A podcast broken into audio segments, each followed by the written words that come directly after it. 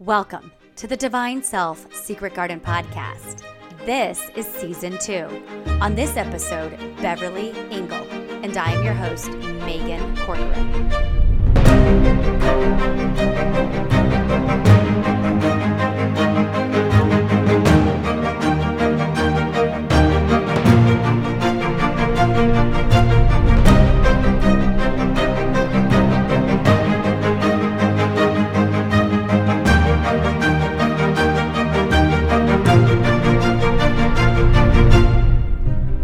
Welcome, divine souls, to season two of The Secret Garden. Welcome back to my garden, everybody. I have missed all of you, but took a well-needed break. Wow. Can I just say that um, we just shifted consciousness in the last two months on this planet? Um, for those of you that follow me at The Divine Self on YouTube, you know that we rose into Aquarius in on December twenty-first. And for those of you that are musical fans and uh, know the musical Hair, the opening number is, um, you know, the rise of Aquarius or the dawning of the age of Aquarius. And this song is about coming together as one and as a collective whole. And, you know, I've known this for years, that all of us, all of you listening to me, that we get into these narcissistically abusive relationships to help shine a light on our shadow side. And you can go back and listen to that in season one, episode one with Jane Donovan, or episode thirteen with Rebecca Detman. Um, and I talked about that on the podcast, but really shining a light on our shadow side and really truly living in our divine and being our divine self and breaking free of mental, emotional, spiritual, psychological, physical abuse, right? And um, and I think as a whole, a lot of people are are having a better awareness of um, and a deeper level of consciousness within their, their own selves and also in society and around themselves. And I just, there's been a huge shift, and it's lifted really heavy toxic energy the last couple of weeks. And I'm so excited to have season two and to explore all of that with all of you. I have a very exciting season coming ahead, and I hope you all get very, very excited. I have some amazing guests coming on, including today. I have Miss Beverly Engel. She is fantastic. I read her book when I was in my emotionally abusive relationship, and she wrote the book Emotionally Abusive Relationships, and um, really shed such shed some light on what that is. Beverly Engel is an internationally recognized psychologist and acclaimed advocate for victims of sexual, physical, and emotional abuse. She's the author of twenty-three self-help books. Her last book was entitled, or is entitled, Escaping Emotional Abuse: Healing the Shame You Didn't Deserve. The link is below. Actually, the link to both books are below. Oh my gosh, you guys, this book is fantastic. Even though I'm out of my emotionally abusive relationship, it really shed some light and, and made me dive deeper down the rabbit hole of, of emotionally abusive relationships, and really goes into detail, kind of like I do, and breaks it down for all of you. I highly recommend, especially if you just left a toxic relationship. Um, Beverly is a licensed marriage and family therapist and has been practicing psychology for thirty-five years. Beverly's books have often been honored for various awards, inclu- including being a finalist in the Books for a Better Life Award.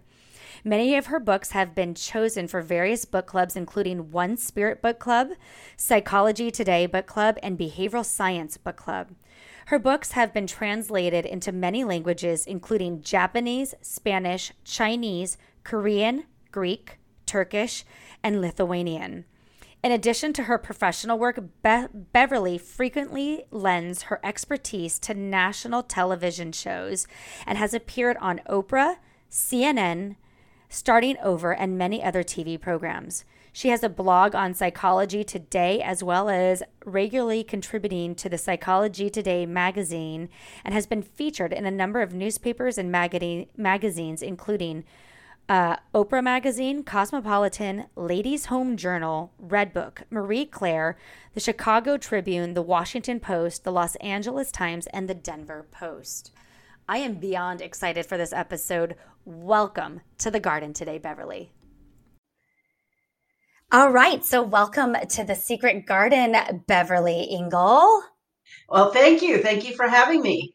I'm so excited. I, um, I've been reading your book, Escaping Emotional Abuse: Healing from Shame You Don't Deserve. And I have to say that this is a fantastic book, especially for um, my listeners who are all trying to understand emotionally abusive relationships and, and breaking free of really personality disorders and people with narcissism. And um, you give such amazing tips and tools. But really, I think the one thing I wanted to focus on here with you today is, is really people reach out to me because they don't understand that they're being emotionally abused and they're very confused. And I really want to dig into that. Why, why is it so hard to even understand it or even see emotional abuse? Well, emotional abuse is very, very insidious. Uh, it can be verbal abuse, which can be hard to figure out that you're being verbally abused, but it's usually people kind of get to an understanding that maybe they're being verbally abused, but it doesn't even have to be verbal. It can be eye rolling when you talk, sighing when you talk, you know, when you give an opinion. Uh, shutting you down, dismissing your ideas, dismissing your feedback, uh, just a general attitude that, you know, they are superior. Uh, they're just putting up with you.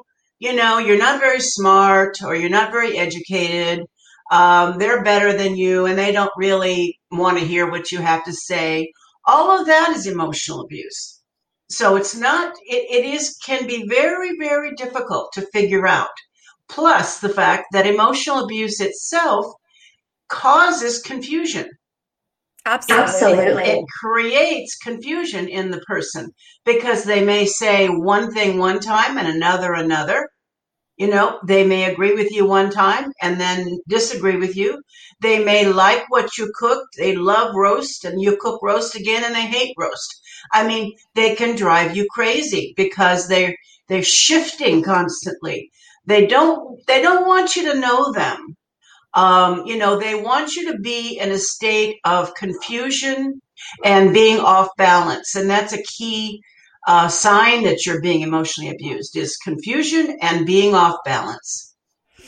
Absolutely. One of the biggest things I always say to, to people that reach out to me is if you're walking away from a conversation, scratching your head going, what just happened? Or what, how did that even get out of control? Right. Or where, where, where is this going? Or why is this anger coming at me? That's a huge sign that you're being emotionally abused. And there's no closure to a disagreement or they talk in circles and, um, you walk away feeling not validated, worse than you did going into the conversation. Right. And there's never any closure, ever. Right, right. And um, it can be really confusing. I like that you have... And you're chapter- always wrong. And you're always wrong. They're always oh, yeah. right. And you're always wrong. It's it's always, it's um, it's always your percent. You're ninety-nine percent of the relationship. I don't know how many times I heard that in, in my relationship um, was, you know, you're ninety-nine percent of the problem. It's you. This right. is all you. You have to fix it. Uh, right. But and there's no willingness to sit down and talk about and fixing this together as as a couple. Right. And I right.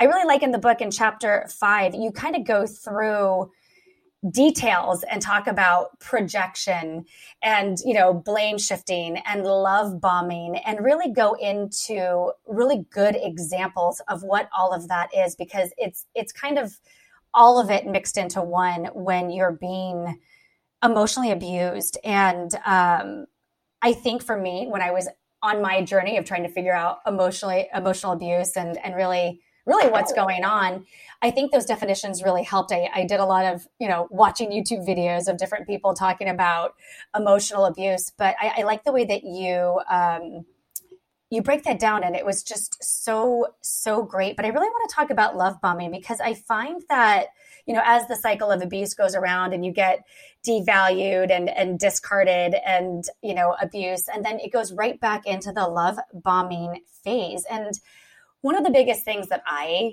think is that there's an addiction between the abuser and the victim. Like, what do you think of that? I feel like I got addicted to the love bombing phase and couldn't couldn't ever stop fantasizing about the relationship and really see the reality of what was really going on in the relationship. Well, my experience is that with emotional abuse, there isn't the clear kind of cycle that, that happens with physical abuse. Uh, it can be there, but it's not as delineated. There's not necessarily like a honeymoon honeymoon phase. With emotional abuse, one of the reasons why it's so devastating psychologically to the victim is that there often is no break. With physical abuse, you know, you get beaten up and you have your bruises and, and you know, you're hurt and you're and you're crying and you feel horrible. And then, yes, there's the there's the honeymoon phase again where the love bombing goes on. I'm sorry. I love you. I adore you. I'll never do that again. And the promises. With a lot of emotional abuse, there isn't that break in it. There isn't that phase where I'm all of a sudden loving you again. It's constant. It's constant. Consistent, just all the time. And we found with research shows that you mentioned personality disorders um, and P T S D, for example. Research has found that those people like growing up with child abuse where um, they were abused and then they got a break, like they got to go see their grandmother or they went sent away to camp, and they had a little bit of time to gather themselves back up again and do some healing before going home and getting abused again. Those kids fared better when they grew up than the ones where the, they grew up in a household where there was constant abuse, physical, emotional, or sexual, and they didn't have a break. They didn't have a grandmother to go to. They didn't have camp to go to. It was just constant. And we found the same to be true with emotional abuse, is that often it's not an attack. It's just consistent putting down, desist, consistent devaluing, consistent complaints. So I'll talk about love bombing. And in some emotionally abusive relationships, yes, it does happen, where the person attacks and, you know, has a fit and gets triggered and is angry and then goes back into love bombing, which uh, love bombing is just uh, putting you on a pedestal, t- making prom- fantastic promises to you about what they're going to do or what you two are going to do together, um, just totally changing the tone of the relationship. And now everything's wonderful. They're sorry. Everything's going to be fine. Um, so it does happen with emotionally abusive relationships, but I just don't find it happening as much as in physical, physically abusive relationships. Yeah. And why, why do you think it is so hard for victims of emotional abuse to just walk away? It, it really... I will have someone reach out to me for years um, and constantly be, I'm going to leave. I'm not going to leave. I'm going to leave. I'm not going to leave. And they can't quite bring themselves to see the reality of what's happening and, and make the break to really save their life and, and, and live a healthier life outside of this abusive relationship. Well, emotional abuse is like brainwashing.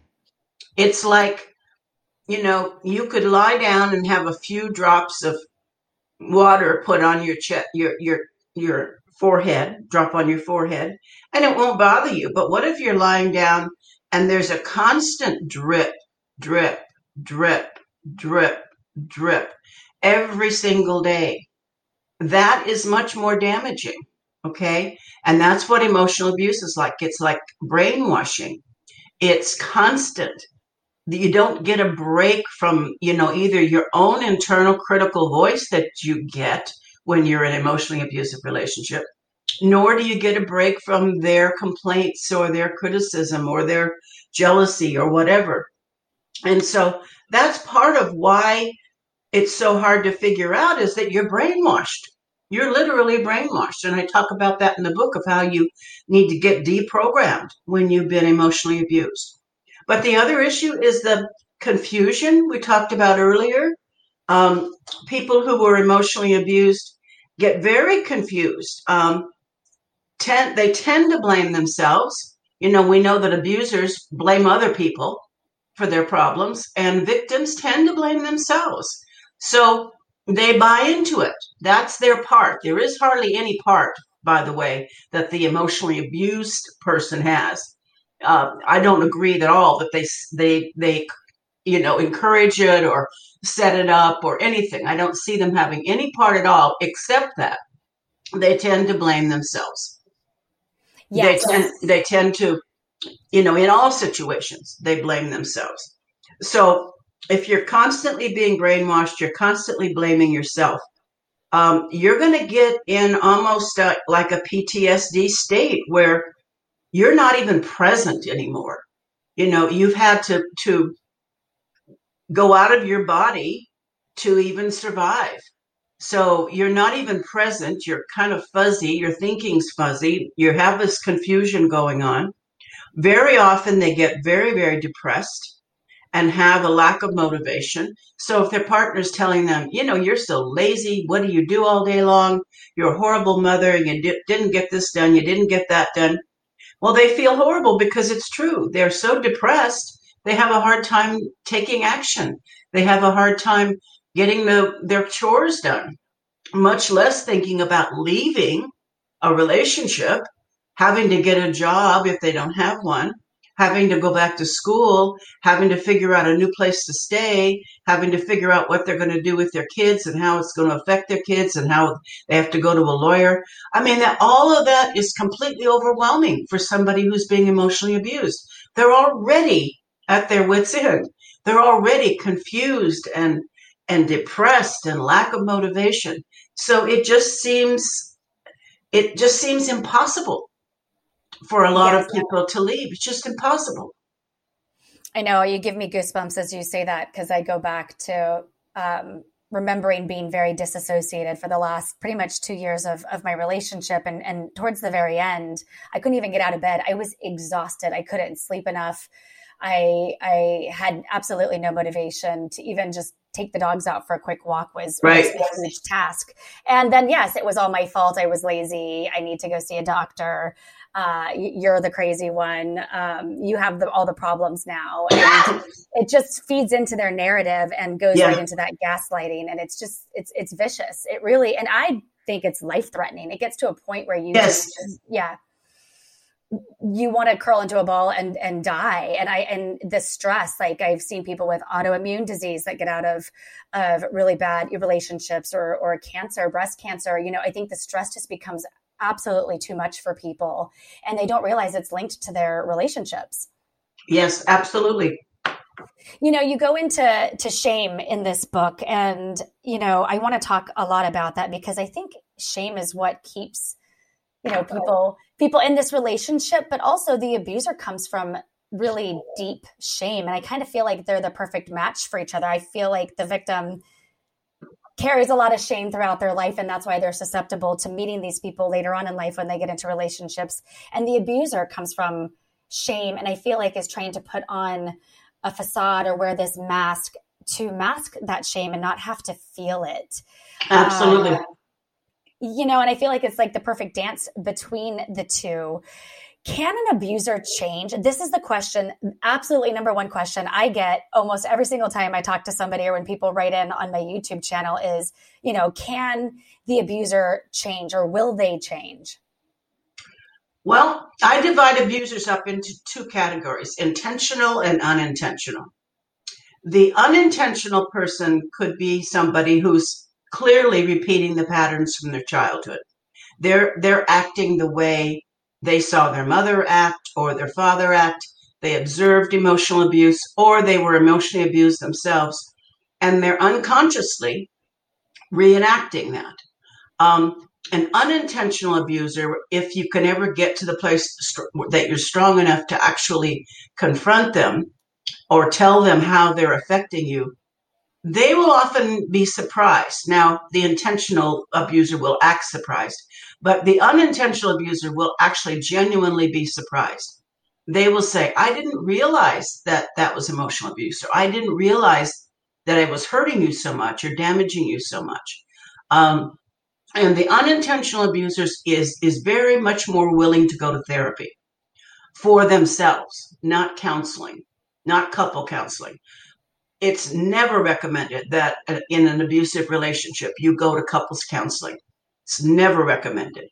Um, the scenario ends up being that the victim can't speak up for themselves and the abuser's very, very good at charming the abu- the therapist and, you know, stating their case. And so the whole thing is very skewed. The yes. therapist doesn't get a clear view at all of what's going on. But individual therapy for the unintentional abuser can work. I have worked, I still do work with some unintentional abusers who really are willing to get it, to really understand why they be, they are behaving the way they are. And as you mentioned, shame is a major factor. They have created a mask or a facade uh, that, where they can hide their shame and hide their fragile sense of self. Um, and they're bent on not being shamed again. I had a client who who said he held his no his finger under his nose and said, "I'm up to here with shame and I just can't take anymore." And we've talked together and figured out that the way he prevents himself from being shamed any further is he's always on the defense. He attacks first. He doesn't even wait for him, anybody to criticize him. If anybody does criticize him, he just completely shuts them down. He doesn't take in the criticism at all. He can't even take in constructive criticism.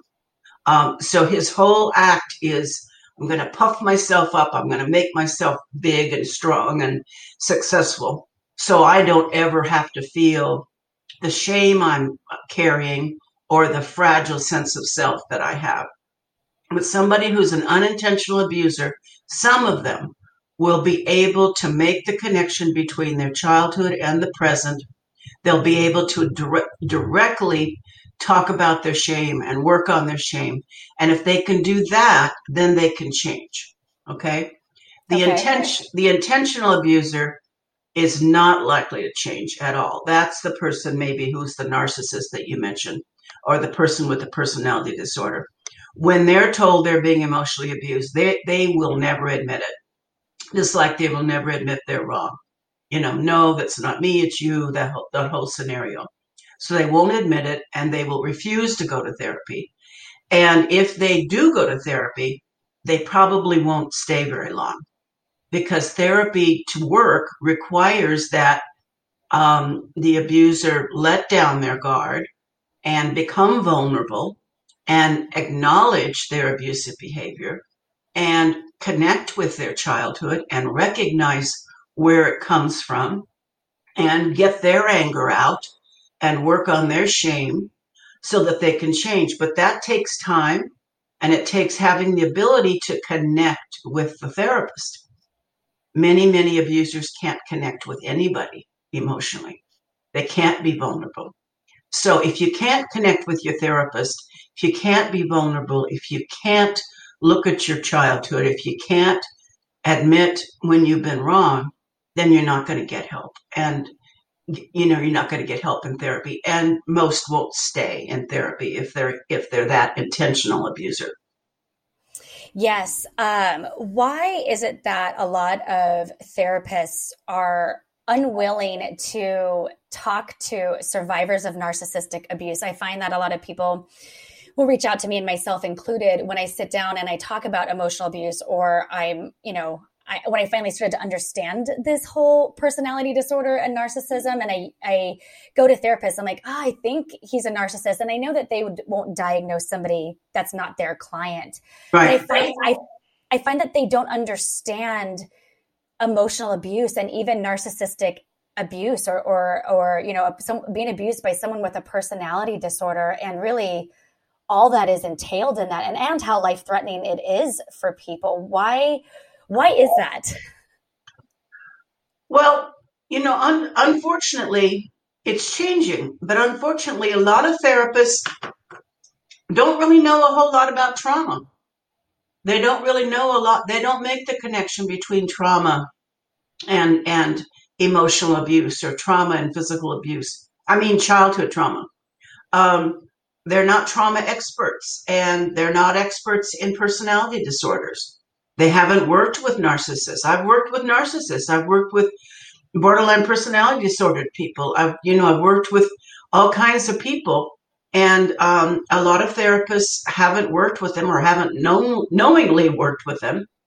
And so they're just not educated in this field.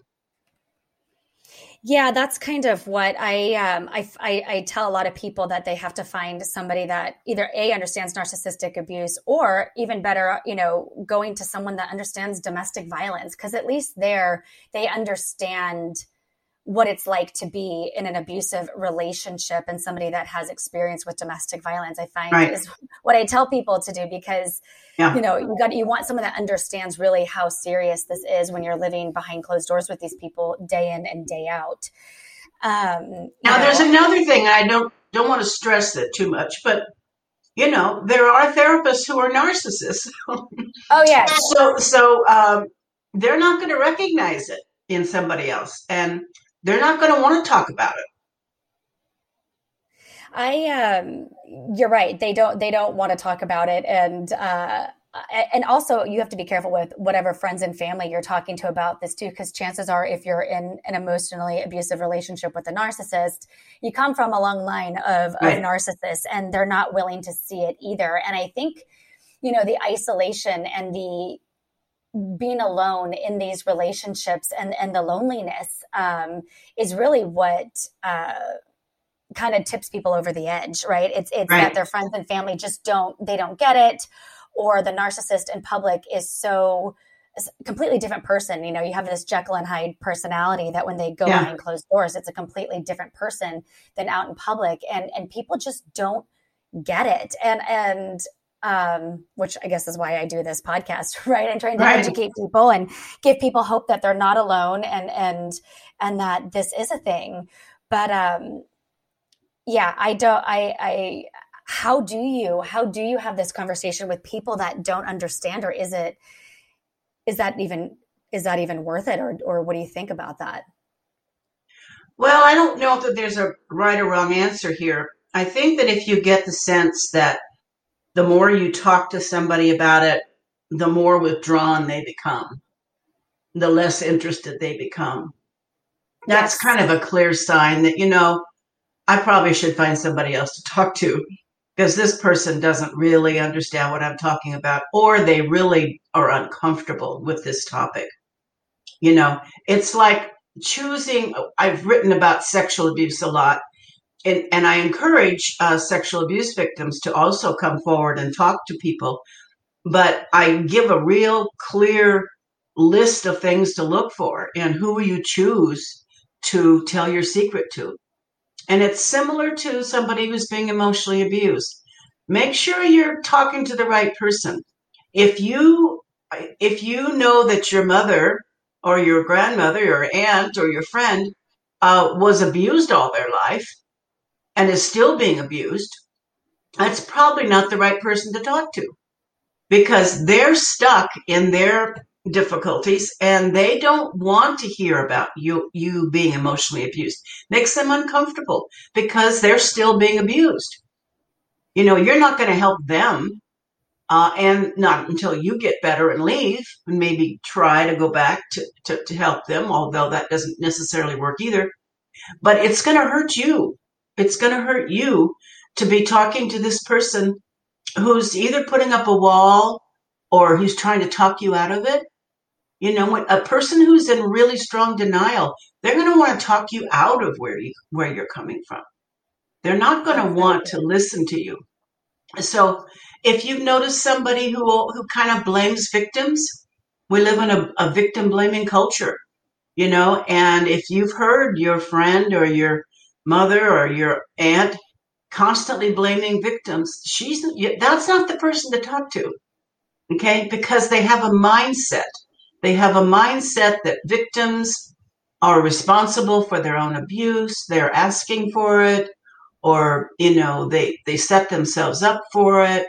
You know, stop whining and just get on with your life like I did. You know, I had a horrible childhood too, and I had an abusive husband, and, you know, but, you know, I just went on. I just lifted up my chin and went out there in the world and did what I was going to do, you know. So if somebody with that attitude is not going to understand at all where you're coming from. Absolutely. Um, I find that when um, victims finally find the courage to leave, I find that they go from being really silent in these abusive relationships, they're not allowed to have a voice, to where it swings so far the other way. And they kind of get really loud and, and really angry and almost in an abusive state. I don't want to say that victims are abusers, but I feel like they go on, on super defense mode. And also there's P T S D involved, right? Yeah. And um, I, I get this a lot because I think people have such extreme reactions once they're out of this or in the relationship, and then they get abused even more for having these relationships or the and or then called the abuser. Right. Um, have you seen have you seen that in your in your practice or or you know with, with people that you've worked with? I think that kind of happens naturally when we're when we're getting help and we're changing our behavior and we're healing. We can go from one end of the pendulum to the other, or one end of the continuum to the other. We're being en- encouraged to speak out and get angry. And so, sure, that can happen. I don't see it happening with all people, though. I see some people who've been emotionally abused just gradually being able to have a voice, gradually being able to speak up for themselves. And it takes a long time for them to get to the place where they can really connect with their anger and really come to believe that they didn't deserve it. You know, they still go, they go back and forth blaming themselves. So they go back and forth having a hard time speaking up. So I don't see it happening all the time, but it certainly can happen. Those extremes can happen. And, and people who are being emotionally abused very often reach their limit and can be physically abusive back or can attack back. They can argue back. It's natural. If you're being constantly criticized and constantly put down, you know, it's natural for you to become enraged and, and say things you regret, say, you know, do things you regret. That's why I also focus on self-forgiveness for victims to understand that it's probably understandable why they acted the way they did, whether it was maybe not being as good a parent as they could have been, or be, or relying on alcohol or drugs to cope, you know, um, or, you know, saying horrible things to their their partner or their children, being abusive to their children, being neglectful to their children. Um, all that's understandable because those are the ways they cope with the abuse. Yeah, I see a lot of, of um, alcohol and drug addiction come from come from this um, and that it happens in the relationship. And then it, it's, it now becomes a problem for, you know, victims after, after they've left their abuser to just try yes. and cope with everything or just numb it out. And, or I think that you got, you went into such a numb state in the relationship that you could try to continue that numb yes. state outside of the relationship. Right. I mean, one of the things that needs healing probably the most is that numb state. Um, somebody who is constantly being emotionally abused does become numb. They do dissociate, and they're not connected with themselves. They're not connected to their emotions. They're not in the present very often. It becomes a habit to get numb. It becomes a habit to, you know, check out. Whenever they feel a little bit of stress in any situation, they will check out. So there's exercises I have them do, grounding exercises, so that they can begin to be present. Often they can't be present for very long at all. I can I can walk you through an exercise, for example. Well, I can do that if you want. And they will feel they'll feel connected and they'll feel good for a moment. And then I ask them a few minutes later, you know, if they're present, and they'll say, "No, I'm not." It it doesn't last very long. So it's really hard to break that habit. So yeah. Go ahead.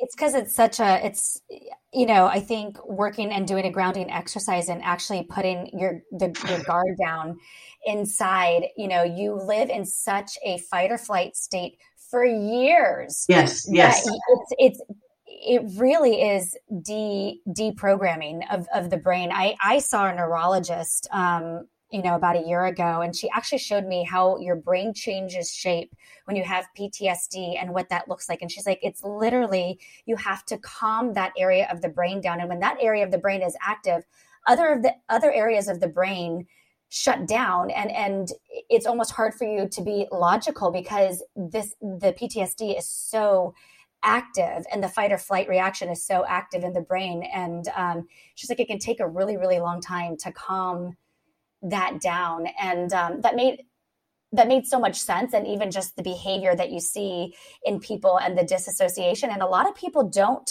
bounce back from it um, or even yes. recognize that, that that's how bad this has become for them. Yes. In fact, many don't bounce back.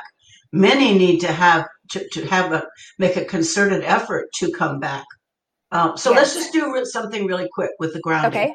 So uh, feel your feet on the ground, take a few deep breaths. And when I say clear your eyes, a lot of people don't understand what I mean, but we're just going to move on anyway, because you'll get it in a minute. Clear your eyes so that as you keep breathing and as you ha- you feel your feet on the ground, and I'd like you to look around the room and just look for colors. Just notice the color. Oh, that's green. Notice the color. Oh, that's blue. Notice shapes. Notice textures. And just sk- let your eyes scan around the room. You don't have to move other than have your head just slightly move around. Uh, and just look for shapes, colors, textures. Keep breathing. Keep feeling your feet on the ground.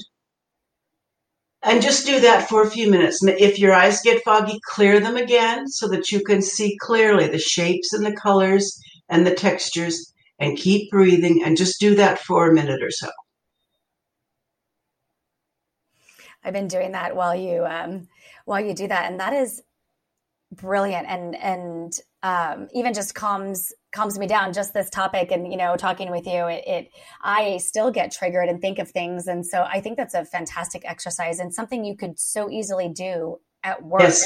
or yes. right in the middle of the day with your kids, or out with friends, or feeling overwhelmed at the grocery store, or right. sitting alone right now during COVID. Um, I find that, um, you know, the disassociation k- really kicks in right now when you're alone and isolated. And so it's really nice to like do little moments of grounding, and just doing that multiple times a day, I think is, yes. is so beneficial. Yeah, you need to do it multiple times a day. So I would ask the person after they've done this, if they noticed any difference in their emotional state or their physical state.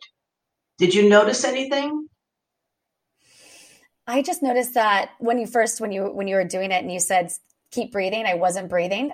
Right. So then I was breathing, but I, I, I felt myself actually calm down. Like I always hold my anxiety in the pit of my stomach, like right. in the pit, in that little U shape. And I felt it just slide down, and, and I was able to take a deeper breath, and that my breathing increased, and I felt more present in my body, just um, yes. and relaxed. Yes, yes. That's usually the feedback, is I felt much more present, and I felt much more calm. And it's a noticeable difference. It just in that few minutes there. So yes, like you said, you need to repeat it over and over during the day, because you will, you know, if you have a, this, this, tendency to dissociate, you know, right after we've done this exercise and you stop listening to this podcast, you'll do it again. You'll go back to being disconnected again. You know, it's yeah. just that automatic. So um, the numb state is one of the biggest things to work on, because if you're not present and you're not in your body, um, for one thing, you're not going to really be able to be like a good parent and notice things. One of the things that victims often have to forgive themselves for is that they realize that they weren't really present in their children's lives. They didn't notice their teenage son was, was addicted to alcohol or drugs. They didn't notice that uh, one of their children was becoming a bully. They didn't note with his sister or brother. They didn't notice that one of their children was getting depressed. Uh, you know, they just, they're so checked out that they're not present in their home life. Uh, and that can be painful, really painful when you realize it. Um, but the connecting with yourself again will help you to now be a better parent, to be able to notice what's going on, to be able to be there for your children, really be there for them. Do you find that, you know, people that are emotionally abused, and, and you're just talking about, you know, you have a mom that is emotionally abused by a dad, and then you have all these kids who have parents who are in this, this relationship and really focused, I think, on each other, and the mom numbs out, the dad's the abuser. And if the mom is present, she's probably focused on the dad and the abuse and all the, the things that he's doing. Do these kids tend to grow up and become abusers and or or victims themselves of, of emotional abuse? Unfortunately, yes. It's just exactly like with physical abuse. The kids have two role models here, you know, and that it's not a conscious decision, but it's like, I can be like my father and never let anybody walk all over me. And I kind of admire that. That's who I'm going to follow. Or um, I can't, I don't ever want to be an abuser. I don't ever want to treat anybody like that. So I guess I've got to be like my mother. And that's, it's as simplistic as that when you're a child. Okay. You can have all other kinds of role models, and those can help. If you've got some really strong teachers or some people that are very supportive of you, it certainly can affect a child. But the primary role models are your parents. And so, yes, uh, kids who are raised in an emotionally abusive relationship tend to be victims or abusers. It's whichever position felt the most uncomfortable to them that they run away from. You know, uh, and become the opposite. And you see it happening with young children. You uh, literally can see in a, in a family of several kids, one becoming a bully and one becoming more passive and co- coming home complaining that people are picking on them and, you know, n- feeling weak and feeling uh, disempowered.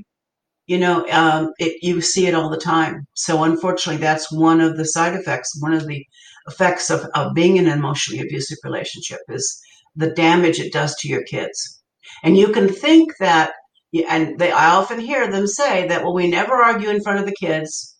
We never do any of this in front of the kids. The kids don't see it. Well, of course the kids see it. Because with an abuser, the behavior is constant. It's not just when you're having an argument. It's, again, the dismissive looks, the eye rolling. So when mom talks, at the dinner table, the father's like rolling his eyes and sighing and looking at the kids like, isn't she stupid? You know, it's constant. The kids get these signals. They see this behavior. They witness this. They witness their mother, you know, being, feeling horrible. They hear her crying. Uh, don't fool yourself into thinking it's not affecting the kids, because it absolutely is. And you might, I hear again, well, he treats me this way, but he's a great father. Well, I'm glad he's a great father. I'm glad he is going out of his way in some ways to be kind and not be kind, to be there and present with the kids. But if if he's emotionally abusing you, you've got to know he's also emotionally abusing them. Okay. Absolutely. In, in the subtle ways, in the more subtle ways, dismissing their ideas, having unreasonable expectations, that's emotionally abusive, expecting them to get straight A's all the time. And if they come home with a B, you know, yelling at them or telling them, you disappoint me, you know, going on and on about, you know, I, you know, I need, you know, my kids need to be smart because it's how, you know, it's how I measure my uh, competence as a father, or you're embarrassing me by being so overweight like your mother. You know, it's it's just constant, the the unreasonable expectations, the constant criticism, the never being pleased. All of that happens with the kids as well as it happens with the with the parent.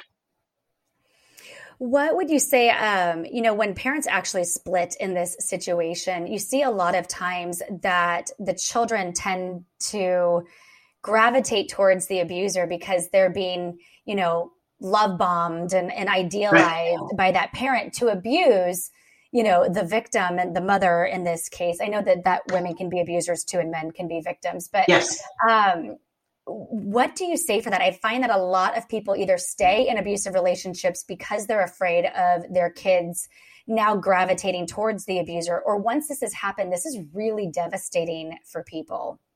Absolutely. You're right. You're absolutely right.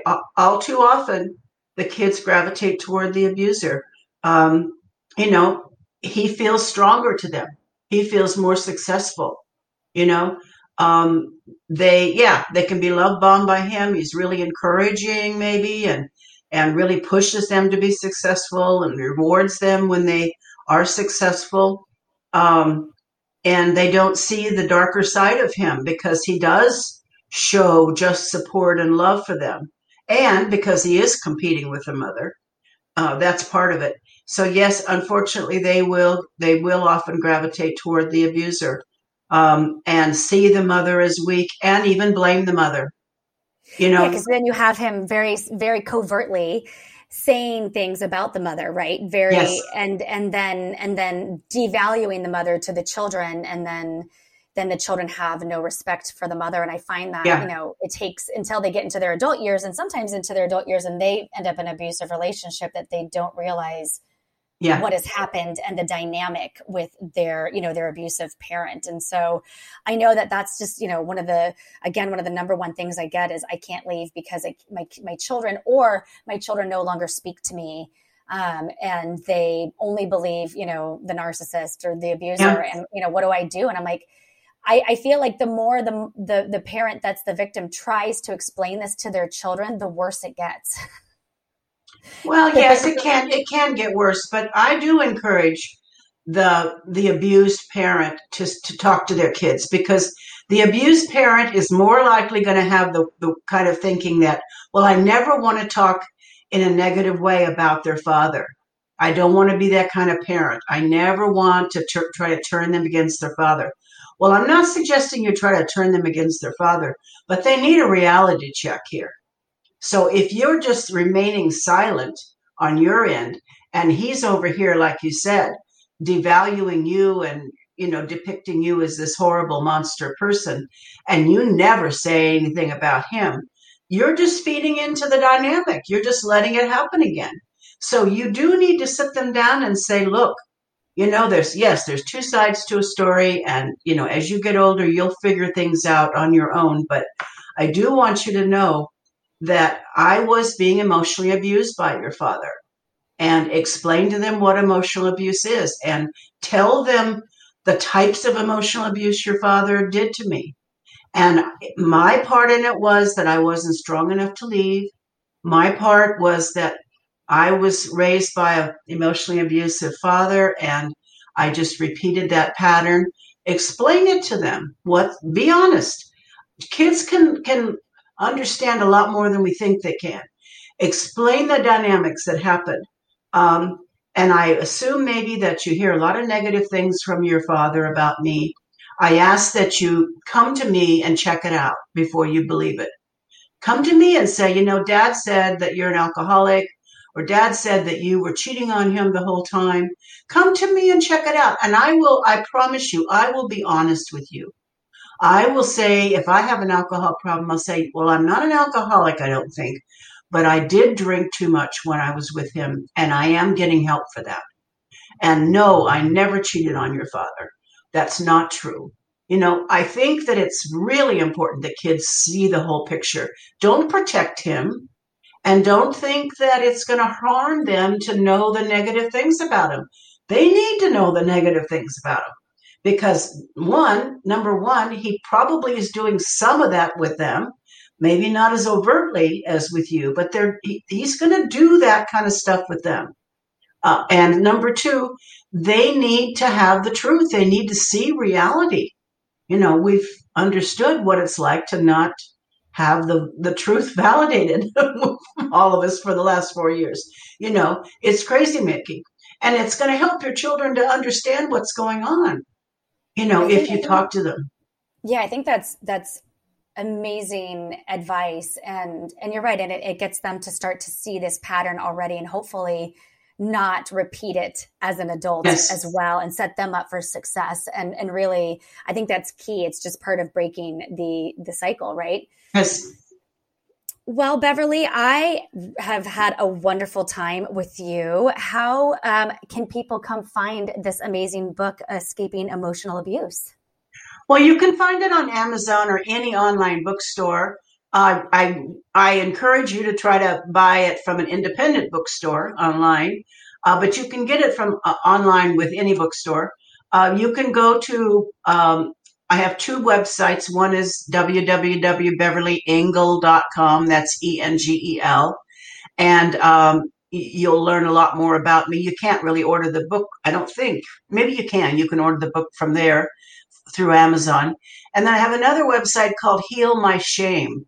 And I really recommend that you go there. There's dozens of articles and blogs and, and quizzes and things like that if you want to focus on your shame. Um, and you can connect with me through both of those websites. Um, but generally speaking, you can get the book just really anywhere. That's great. And I will be sure to put the links to all of that below in the episode notes. Um, but I really appreciate you coming on here, and you are just wonderful. And you have even, you know, changed my life with, with the many books that you've written. And, and even now, after being out of a, an abusive relationship for quite some time now, but reading this book, it really shed some more light, and I think even peeled back more layers for me. So thank you so much for that. Well, you're welcome. You're welcome. You're a great interviewer, and it just felt like a conversation. I was really comfortable. So you have a very nice quality there. Well, thank you so much. I uh, hope to have you back soon. Okay. All right. You take thank care. You, Beverly. Okay. Bye. Thank you again, Miss Beverly, for joining us here in the garden. For those of you who want to get her book, please click below, Escaping Emotional Abuse: Healing the Shame You Didn't Deserve. For those of you new to my podcast, you can come find me at The Divine Self on YouTube or at The Divine Self on Facebook and Twitter. On next week's episode, I have David Yusefia, an attorney based out of Los Angeles, here to talk about dealing with a narcissist through the legal system, and to talk a little bit about the criminal system and the different courts and how to maneuver through all of that. David is a fantastic attorney, and I'm so excited to have him on. Until next time, have a good